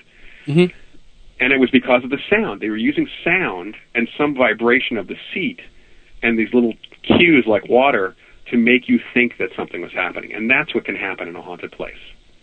Right. Yeah. Um, in fact, it's it, we, we, were just in Disney World, um, my wife and my son and our family, and uh, I was kind of wondering what had happened to that place. Lilo and Stitch. I think they they turned it into the Lilo Stitch and Stitch thing. Oh. Think, yeah. Okay, gotcha. That's where it is then. Um, yeah, I'd heard, I'd heard rumors that somebody had had a heart attack. I mean, I had also heard all, all sorts of. I don't know what exactly. I think it was just too terrifying for something at Disneyland or Disney World. Yeah. Yeah, yeah, definitely. Um, especially for little kids. I, I, my my, my three year old, who I you know I called him the uh, the future world's greatest psychical researcher. He's pretty brave, and I think he could actually sit through something like that. Um, well, they didn't. Um, they actually didn't let kids on. That was one of the things that kids under twelve couldn't go on it, and uh, oh, that may have okay. been another, might have been another issue too. Okay. Um, another question from Elaine, and it's a it's a pretty good one, and this is sort of directed at me because, uh, and I'll tell you why in a second. Um, over the la- I think it is. I'm, I'm sure it probably not. Over the last couple of decades, there have been a lot of uh, been lots of new equipment put on the market, all of which has pros and cons. A debate is growing in old school versus new school techniques. The reason I say that is is because I'm very much old school in my approach. Um, but what are Loyd's thoughts on this? Well, first, there's a big misconception because of the TV shows that any of this equipment can detect something paranormal. Right. It is designed EMF detectors. What do they detect? Electromagnetic EMF. field. Mm-hmm. Um, they te- either detect fields or field changes, and there's and certain devices do field changes, and certain devices do field strength, and you have to know what the device actually is. Um, so, and there are other devices, and they do what the manufacturer designed them to do but not that you know. And maybe they pick up something paranormal, but they are designed to pick up other things because we have no idea what we're trying to pick up. We ha- we don't have a clue as to what paranormal activity or energy might be. So you can't, you know, by definition, you can't design a device to detect something detect something you can't if you can't define it to begin mm-hmm. with. So the most you can do with any of these pieces of equipment, after you rule out the normal sources of potential changes in those devices, is corroborate or, or I guess you could say you can you can connect the connect the dots between what the anomaly is in your piece of equipment to a human experience. But if you go into a building and get an unusual EMF reading and you can't figure out what's causing it, to say that it's paranormal with no one having an experience is an incredibly stupid leap in logic. It's not even a leap in logic, it's a stupid thing to say. Yeah. And I say it's, and I'm, I'm being very harsh here, it is stupid to say that because all you've got is an anomaly, and now you're qualifying it by saying it's something paranormal, when in fact you just may not have found that there was another source of, of technological EMF or natural EMF because you didn't look hard enough. Right. Yeah, you that's uh, an unknown. That's it. Right. Yeah. So without so without the personal experience uh, going along with this, it's just completely useless, is what you're saying. It, it pretty much is. It, it Yeah. you- there has to be connection to human experience, and people use these use devices in again a, a building that is old but had never had anybody report anything. So to call the the the, the situation, even EVP, you walk into a building, you get some EVP, you say the place is haunted. Nobody's ever had an experience there. How do you know the mm-hmm. ghost didn't walk walk in with you? Oh God, Loyd, I am s- so glad that you say that because I did bring that up. Um, I was at uh, old old South Pittsburgh Hospital a couple months back, and um, we did have plenty of personal experiences. I myself had something just walk right in front of me. It was amazing. Um, but I did bring that up to them. It's like, how do you know that this place is haunted? You could have brought this thing in with you. And of course, that gets, you know, oh, but no, but that's not what they say on TV. It's like, well, you know, I'm sorry, but you got to have that personal experience. And there were a ton of personal experiences that weekend in this place. It was incredible. which is good, and that, and that helps. Kind of, you have corroboration there. You have, you you can connect the dots there. Right. Um, and another question from Elaine is, um, and it's going back to to Rhine Research. Um, she writes, "I would like to know more about the Rhine Research Center, which Loyd speaks of often. What benefits of membership are there for rookie investigators who live on the West Coast?" And I'm going to ask this too: Is there any benefits for, say, you know, a, uh psychical researcher about 30 miles north of Chicago? Yeah, well, I mean, I'm on the West Coast, Okay. so I, I think the, the the biggest benefit um, of being a member is you get discounts on certain programs uh, that are distance programs. Uh, they do have biweekly, so every other week they have lectures that they hold live in Stedman Auditorium at Duke University, and they are now webcasting those. And so we can kind of pick up on those now. But here's the biggest benefit of being a member. Honestly, biggest benefit of being a member at a distance is the media library that members get. Because there are all ah. these lectures that they have videotaped and audio recorded that members have access to as part of their membership. Okay. There's a few that are free. So if you want to go to the website and look through there in the media library, there's a few that are free. But multiply that by like more than 10. it's, it's like Okay. there's a huge library of stuff that's there that members have, ac- have access to. And that alone is worth the price of admission. How much is the price of admission? $65 for the year. It's not bad. Yeah, it, it's it's a really good thing, and you know the Rhine Center does support um, does offer free information to people when investigators call and you have questions, uh, and, and pretty much it's kind of a financial crisis in parapsychology overall. Um, we're encouraging people please please join and support the the organization because it does so much good stuff on the educational front that it's really important that people support it. And they're also doing research and they're supporting investigation. They're trying to, to branch out into other areas of research. And without membership and without other kinds of support, um, either whether a tax deductible donation or even a, a monthly, you know, ten dollar a month kind of supporting um, donation, which is something I'm I'm starting to do now.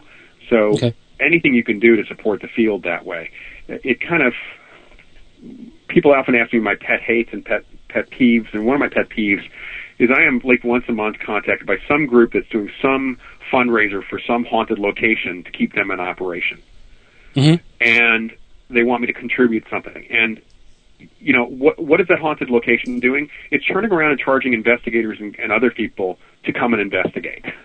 Now, Right. granted, it's a historic location that deserves to be supported, but why are they not? Why are these same people not doing fundraisers or supporting organizations that actually support what they're doing? Sure. No, So absolutely. Yeah, so I, I've Yeah. kind of turned around and said, "Yeah, I'm not supporting you guys anymore. I'm not doing this unless you support supporting us." Right. No, and that's and I and I think that's really honest. Unfortunately, though, a lot of these places they don't really care about parapsychology. They want the Yeah. wow factor. They want to be on Right, they're- TV. they want to have that. They yeah, want, what's that? yeah, and those those folks, that's fine. You know, you know, if you're honest about that and continue with that, that's perfectly okay. But don't pretend to be serious investigators if you are not the least bit interested in what serious researchers actually do. I could not have said it any better myself. Now, I, I, I want to say before we get to the uh, part of the show that we call uh, Shameless Self Promotion Corner, um, let's talk about another thing that is near and dear to your heart. And of course, I'm sure you know I'm going to ask about the chocolate. Now, I'm a chocolate addict. Tell us about how did you get into chocolatiering? Uh, well, I started working. Well, uh, let me back up. Um, back in uh, probably the late '90s, early 2000s, I discovered artisan chocolate. You know, really, really good chocolate. I did always like chocolate, but there really hadn't been really great American chocolate um, that was easily accessible in bar form, at least, until probably the late '90s when Scharffen Berger really started uh, upping the ante a little bit. And I'm really a foodie. Um, kind of, my wife and I consider foodism our religion. So chocolate is just kind of the sacred stuff. And sure. I got really interested uh, because of these artisans. I got interested in how it's being made, and uh, it was actually my the publisher of my um, book, a paranormal case book, back in 2005. Who she was also into chocolate herself, and I started t- telling her what I read and what I researched about chocolate and what an amazing food stuff it was. And she said I ought to write a book about my journey to becoming a chocolate, you know, know-it-all. And um, I started doing chocolate tastings, like guided chocolate tastings, kind of like a wine tasting for events, mm-hmm. because I also per- perform other things, uh, perform mentalism and such and uh, started working on this book, interviewing many, many chocolatiers and chocolate makers, and uh, on and off, and kind of putting this book behind me and, and working on other projects. I'm going to try to finish it over the next few months and get it back out, get it out there. I have to actually revamp it from a, a previous version. But um, one of the chocolatiers, Joseph Schmidt, said that if I was really going to have an endpoint to this book, I should learn how to make chocolate myself. And I thought that was a really good idea. And uh, my wife found for me an online an amazingly good online and well, I should say good and well respected chocolate program, chocolate chocolatiering program, out of a school called the Ecole Chocolat up in Vancouver, British Columbia. And uh, Pam Wilson, who's uh, who actually runs the school, um, is well respected, and uh, you know it's just this really uh, amazingly detailed course that I took and passed. So started making my own chocolates in 20, really 2010, but sold and started selling them at the end of 2010, 2011 and I make these little uh, salad chocolates. I do truffles as well, but I can't sell them at the same level I can sell my other stuff because they don't have as much of a shelf life since they don't have a storefront. Um, my chocolate business is called Haunted by Chocolate because I am, and they can okay. go to my website hauntedbychocolate.com and you'll see the cho- the ghost drops that are on the, the website there. And um, you know, I'm, I don't sell a lot of them. But I'm a small artisan producer, but I do do events still, and I've been even done a couple chocolate tastings at paranormal events. Okay. kind of fun. Right. Um, oh, I have another uh, question in here from Nancy, and it's going back to um, psychics. Um, she asks, "What and who would certify someone to be a real psychic?" Also, has uh, Loyd? Oh, go ahead. Um, would, and it finishes. Also, has Loyd worked with a medium who goes in trance and allows a spirit to come through to speak to the people doing the investigation? Okay, the, the answer to the second part first. Yes, I have. Okay. Um, uh, a couple of the psychics, are, the mediums I've worked with, do trance work. A lot of them don't do trance work, um, but a couple of them, Annette did it occasionally with certain apparitions, certain ghosts. And I'm working with somebody right now who does that every t- every now and then. But kind of they kind of go in and out of that state of consciousness, not mm-hmm. completely mm-hmm. in. A lot of the mediums are psychic mediums; they can just perceive without actually going into any sort of altered state directly. As far as right. the first first part goes, um, the Forever Family Foundation has a process to certify mediums, and it is, um, you know, it's it's a decent, really decent process that also includes looking into the medium's background, frankly, because yeah. we want to make sure we're not going to, you know, send people out there who are whose ethics and morals are a little bit less than satisfactory.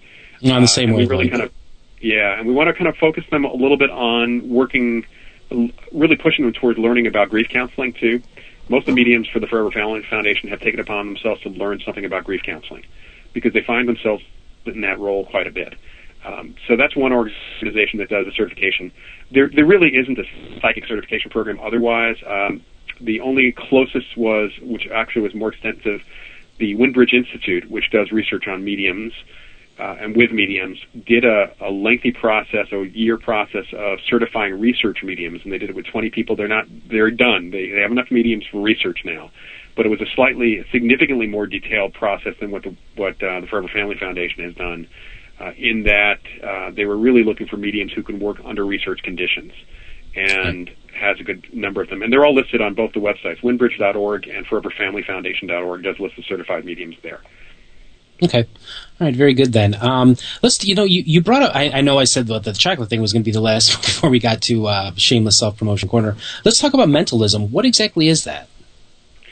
Well, mentalism is the art. It's kind of a sub art of, of magic, of stage magic. In Mm-hmm. uh, we all, we tend to call it psychic entertainment these days, but it's the idea that people are doing psychic seeming things on stage or for entertainment purposes. Okay. Now, what do you say to people, you know, like uh, professional ma- magicians or you know, or illusionists, whatever you want to call them, who are like, well, I can easily make this happen, so therefore it's not real. You know, a, a, a psychic Well- phenomenon. two two things. Number one, just because you can fake something doesn't mean it's not real. If that were the case, Hollywood has disproved all of reality. Sorry, I had a let. Sorry. good- yeah, good chuckle it's, it's true. And, yeah. and actually, before that, stage stage you know stage folks have disproved a lot of reality also, for that matter. Uh, Right. So duplicate, and not to mention the fact that when I when I hear magicians say that, it's like okay, so um, levitating a person. You know, I, I know about magic. I used to be a magician myself. Levitating a woman. How many ways are there to do that? Because what happens is that a magician says, "I know how to do that. I can do that." But are you doing it the same way that the guy on stage did it? Mhm. So again, just because there's a single explanation that you know, it doesn't mean that the actual explanation is the one you know, and that goes for fraud as well, not just reality. Oh, All right, okay. that's so that, and that's that's the second piece of this is that duplicating something does not disprove it. And on top of that, there is multiple ways to do the duplication, and to, and I've I've seen magicians, I've been with magicians who have misinterpreted what they saw another magician do and felt very self filled they felt filled with pride and you know they were just like being real asses to be honest and say I know how you did that and they just say say whatever it is to the magician who would say yeah that's not how I did it Okay. and this is pretty common. You know any magician who says that they know how to do how something is done they might know one way something is done but I can guarantee that if that were really the case no new magic tricks would ever be sold at magic conventions Exactly. when you're in the audience and you watch someone presenting a new effect with a new principle, the next thing you see after the guy is done doing that is every person in the audience running up to buy that so they can figure out how it's done. Yeah. Yeah. Uh, No, I can. I can definitely see that. Um, I there's. I, I, my wife hates like watching anything paranormal or anything associated with magic with me on television because it's like I can just look at that and say fake right there and she just she hates it but I got to watch this stuff every now and then so I can talk about it intelligently on the air. Um, okay, we have another question from BLV7E which I'm assuming is believe. Um, uh, believe asks, so is he saying you need to be certified to be a real psychic or medium? No, no, I'm, I'm not saying you, you need to be certified to be a real psychic or medium. Um, that's for folks who want to go through a process so they can be recommended by the foundation, who uh, want it to be known to other researchers or to other people that they've gone through the, taken the trouble of going through this process. Mhm. Uh, and the process is not for everybody, frankly, um, and it's it's not something that we you know the foundation does all the time. So they only do it certain times of year because it's just uh, overwhelming to try to do it for everybody. But uh, and not every you know honestly not everybody. I know some good good mediums who probably don't test. I know that other ways in their lives they don't test well, and they may not do very well in that, in that particular type of test. Okay. Uh, a follow up question is uh, how much does a certification cost? Uh, I don't. Gosh, I, I don't believe the certification costs anything Oh. your time. Okay. Now, you know, associated with this, and I've, I've talked to a couple people about, well, what do you think about regulating psychics? I don't know how you do that. Um, Yeah, neither do I. Yeah, I, I, there's there's not. First of all, in order to regulate psychics, the law would have to admit that psychics exist. Right.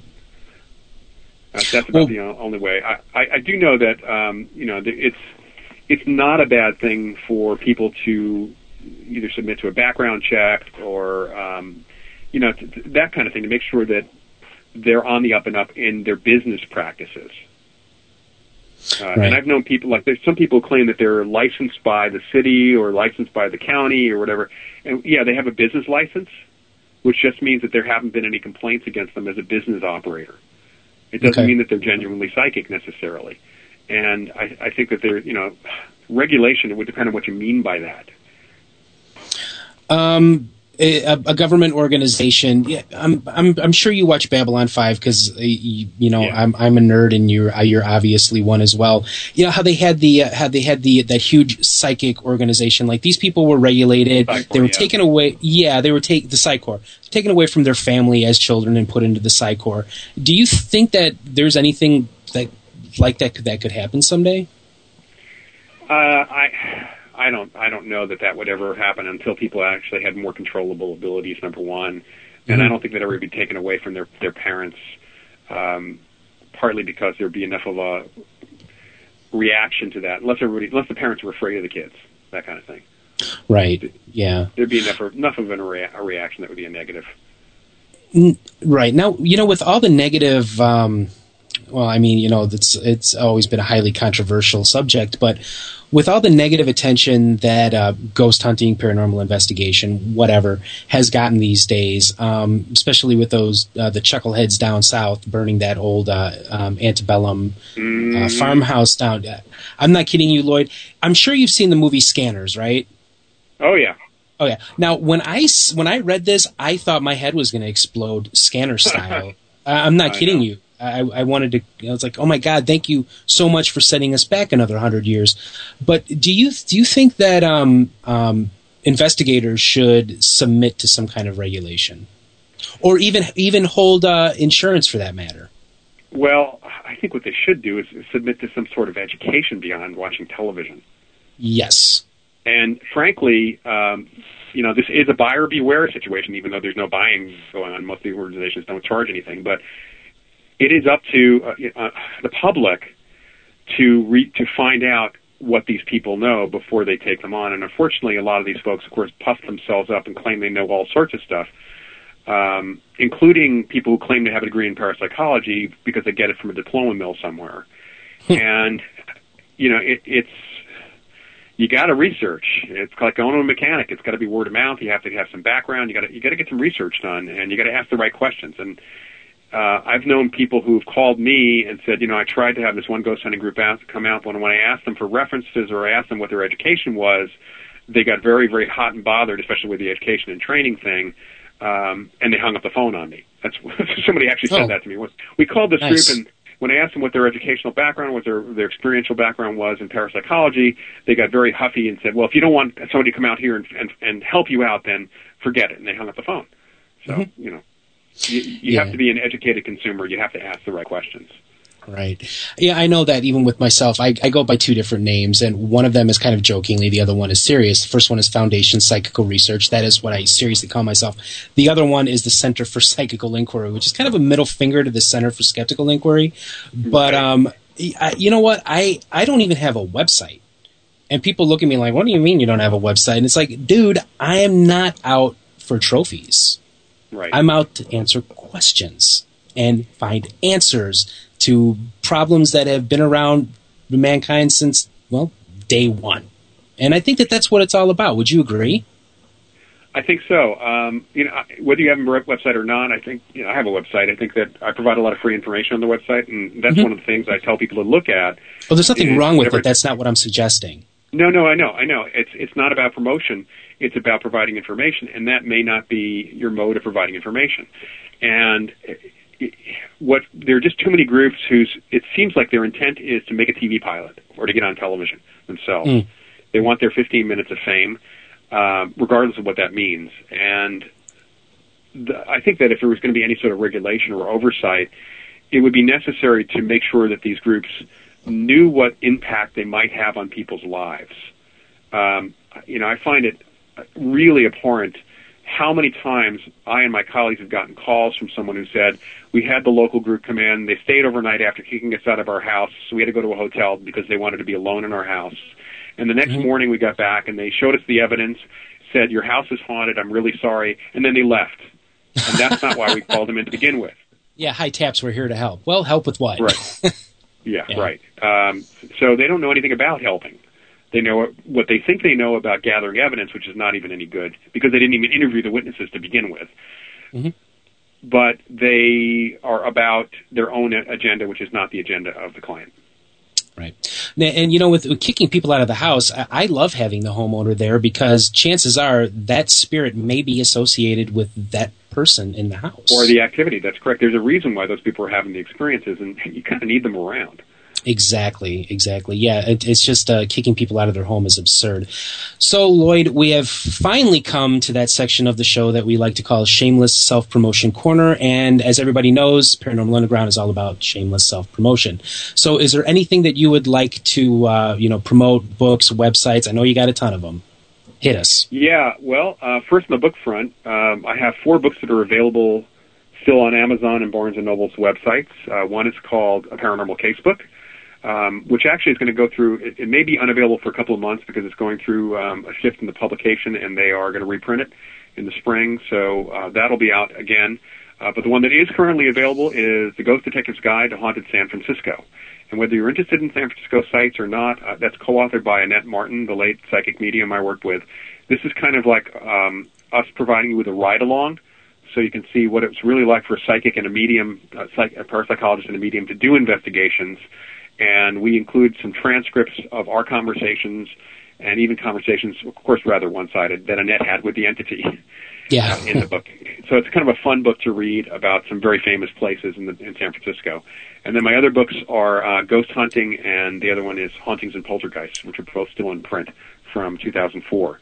Mm-hmm. Um, then the new one is called ESP Wars, and we hope to have that out in early February. So watch for that. Um, there'll be hopefully a lot of publicity or press around that since uh, Ed May is the former project director for Stargate. Uh, he'll probably be out talking about the about the both programs. In fact, he's the one who kind of brought the Russians in on this as well. And it's called ESP Wars is what the title is going to be for that. Mm-hmm. Um, you'll be able to find out all about that and other things on my website, mindreader.com. Um, and then my courses, um, my courses and the Rhine Education Center courses that I teach. Please, please, please visit um, Rhine, R-H-I-N-E dot org or rhinecenter dot org, and you can get directly to the courses that are there. Uh, or come to my website and look up the tab that says parapsy- there's a tab about the parapsychological studies program, and you can get to my courses, uh, which I do teach distance and uh, both live and, and on tape, but I do spend time on the phone with my students. So this is a chance to have one-on-one with me. Uh, folks can find out about my mentoring by going to my website and just emailing me from there, or just email profparanormal at gmail.com. That's like Professor Paranormal at gmail.com. And uh, the Forever Family Foundation, I should mention again, it's foreverfamilyfoundation.org, which is free to join. So join that one, and then okay. take your money over to the Rhine Center and join the Rhine Center and get all the extras, which are the videos of incredible lectures and seminars and things that are part of the membership there as well. Uh, and then if you're going to be in California, Northern California in August, the annual convention of the Parapsychological Association, which is the scientific convention on parapsychology, will be held here outside of San Francisco, and I am the host. That's going to be in August, uh, around August 17th. Okay, great. You know, Loyd, thank you so much again for coming on the show. It's, a, again, a fascinating conversation, and I just, I feel like we have not – we could not possibly cover everything in the hour and a half that we've had for you. So I'm really hoping that we could get you to come back on again someday. Sure, sure. I'm happy to. Fantastic. All right. Well, thank you so much, Loyd, for uh, coming on Paranormal Underground. As I said, a fascinating conversation. You are definitely a fascinating individual. So, um, thank you so much. You're very welcome. Okay. Have a good night. You too. Bye bye. Bye bye. Well, that was parapsychologist, uh, world-renowned parapsychologist, as well as uh, chocolatier. Uh, you know what, Cheryl? I can't help but laugh about that because it's like it's just this. The two just do not seem to connect with me for some reason. I don't know why. Pretty cool, huh? Wrong. it is pretty cool. Uh, but yeah, definitely go check out you know Loyd's websites, um, his books. I have a couple of his books actually that I've read through um, numerous, numerous times. One of them being Hauntings of Poltergeist. It's, it's a great handbook for anybody who wants to get involved in this. Um, definitely a cool guy. Yeah, I, would like to thank him for coming on. It's been way too long since we've been able to talk to him. It just, yeah, it's, it's like the time flies by when when he's talking. Yeah. Well, it's like that too when we have uh, when we have uh, Dr. Barry Taff on. Right. It's like whenever it, it's so weird. It's like whenever we have the parapsychologists on, it's like, man, there is just not enough time to pick your brain. Yeah. You know. Yeah, seriously. It's it's like some kind of weird uh, time c- continuum or something. it goes Yeah, by way too fast. Yeah, absolutely. So, um, with Paranormal Underground magazine as well as Paranormal Underground radio, what kind of stuff do we got coming up? Well, we have. Let me tell you about our guest next week, January 9th, 2014. Oh my gosh, that sounds so weird to say. 2014. I know, doesn't it? Yeah, um, we have Patricia Brooks, and she has written a book. Now, I, I've only gotten in a few chapters, but so far I'm really liking what I'm reading. But the book is called God is in the Little Things Messages from the Animals. Okay. Um, and it, uh, it, it, it it's really interesting, and so I'm interested to find out more about, um, you know, the the connections that we have with the animals and and how we get these messages from them and what they mean. So, So, are we talking that she's like a, a, a pet psychic or what? not exactly. Okay. that answers everything, Not Cheryl. exactly. Yeah, I I love to be helpful. I'm so helpful. Um, right. we'll have to find out more next week. Um, and then the week after January 16th, we're talking to your friend Luke Millett. He's an investigator and documentary filmmaker. Um, he has produced Ghost Tapes, a documentary on the paranormal, and I believe he is working on a second one. And that is the one that Nancy and I are involved with, yes. Ghost Tapes too. Cool. Awesome. Yep. And then we have on January 23rd Nate Raderman. He is the founder of Tri City Research and Investigation of the Paranormal, aka Trip Paranormal. Trip Paranormal. It sounds like we got a we got a full uh, docket of great guests coming up. Yeah, we really do. Also, we have, and I think it's the last week of, of January, but I don't have it in front of me. But we have a pet communicator coming on, and I'm really excited about that. Um, and I'll have more information next week about it. But um, but I, I just I it, her name is Eden Cross, by the way. But um, I've been reading up on some of her uh, talents, and I am excited for that show. So, Yeah, yeah. you know, talking to your pets, uh, you know, it's like you can only get. I, I don't. I don't have any pets. Unfortunately, we had to put our dog down a few years ago. Mhm. Still Mm. makes me want to cry. Uh. but um, you know what? Every now and then, I do kind of feel her presence still around her. There's been a couple times where I'm sleeping in bed Mhm. and I'm, you know, either about to go to bed or I am waking up and I am wide awake. And I swear, I'm not kidding you. It feels like she jumps into the bed and Wow. nestles right between my legs like she used to. that's so cool. But here's the problem, though. It's like I'm the one that took her to Mhm. get put down Mhm. because she bit she bit Theo is what happened, Mm-hmm. and um, I, I don't know if it's like a guilt thing. You know what? I should have asked Loyd that. I mean, if it's like a psychological thing that makes me think that she's you know still here, but I'll ask the pet psychic that. Maybe maybe she can Maybe, answer that for me. maybe, maybe she has some answers in that area. Um, definitely. Um, I also wanted to let everyone know that we have a great January issue of Paranormal Underground magazine. I can't really reveal too much now, but we should have an exciting announcement about the magazine hopefully in a week or two. Um, and it involves, well, I can't really say. And I know nothing about it, ladies and gentlemen. Yeah, so yeah. And, and the subtitle: "This man is a complete liar." no, it, Right. it's, it, it is very exciting, and I and I hope Yeah. it comes to fruition, and I hope Oh, we're able will. to finally announce it. Yes, it's d- cute. definitely. Um, also, I wanted to um, ask everyone who's listening live to stay tuned in for the next hour. We have a new show following us. It's with our good friend Chuck Gotsky. He, he has a new show called In the Dark Radio right here on hazyradio.com. And his show airs from 8 to 9 Pacific, 10 to 11 Central, and 11 to 12 Eastern. So please stick around and hear uh, Chuck's show. He'll cover all sorts of paranormal phenomena, including ghosts, cryptids, ufology, on and on, psychic stuff. Great stuff. Yeah, and you know what? Chuck is great. He's he's a personal friend. Um, Love talking to him. We talk quite a bit. I've been on a couple investigations with him and his group in the Dark Investigations, and they're a great group of people. And um, a knowledgeable person. You know, I I love I, can, I love that I can intelligently talk about this stuff with Chuck, Mhm. and he gets it. Oh, definitely. Yeah. Good good stuff coming. You won't want to miss it. Right. So I'm thinking that it is time for us to hit the dusty trail. Uh, correct, Cheryl? Correct. Okay. Now, considering the fact that I have problems with time zones, I guess I'm just a little bit stupid on that. Uh, give us a rundown of what time zones, uh, wh- where and when. Alrighty. You mean uh, next week for our show, we want you to stay tuned to Paranormal Underground Radio.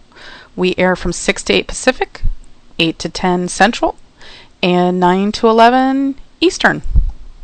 Oh man, I was hoping you were going to do the flyover states. That's hey, like I wanted to. like I, I, hey, I was giving you some credit this week. that's that's Karen's thing, and it's Yeah. like you know the central time zone, the only time zone. So There you go.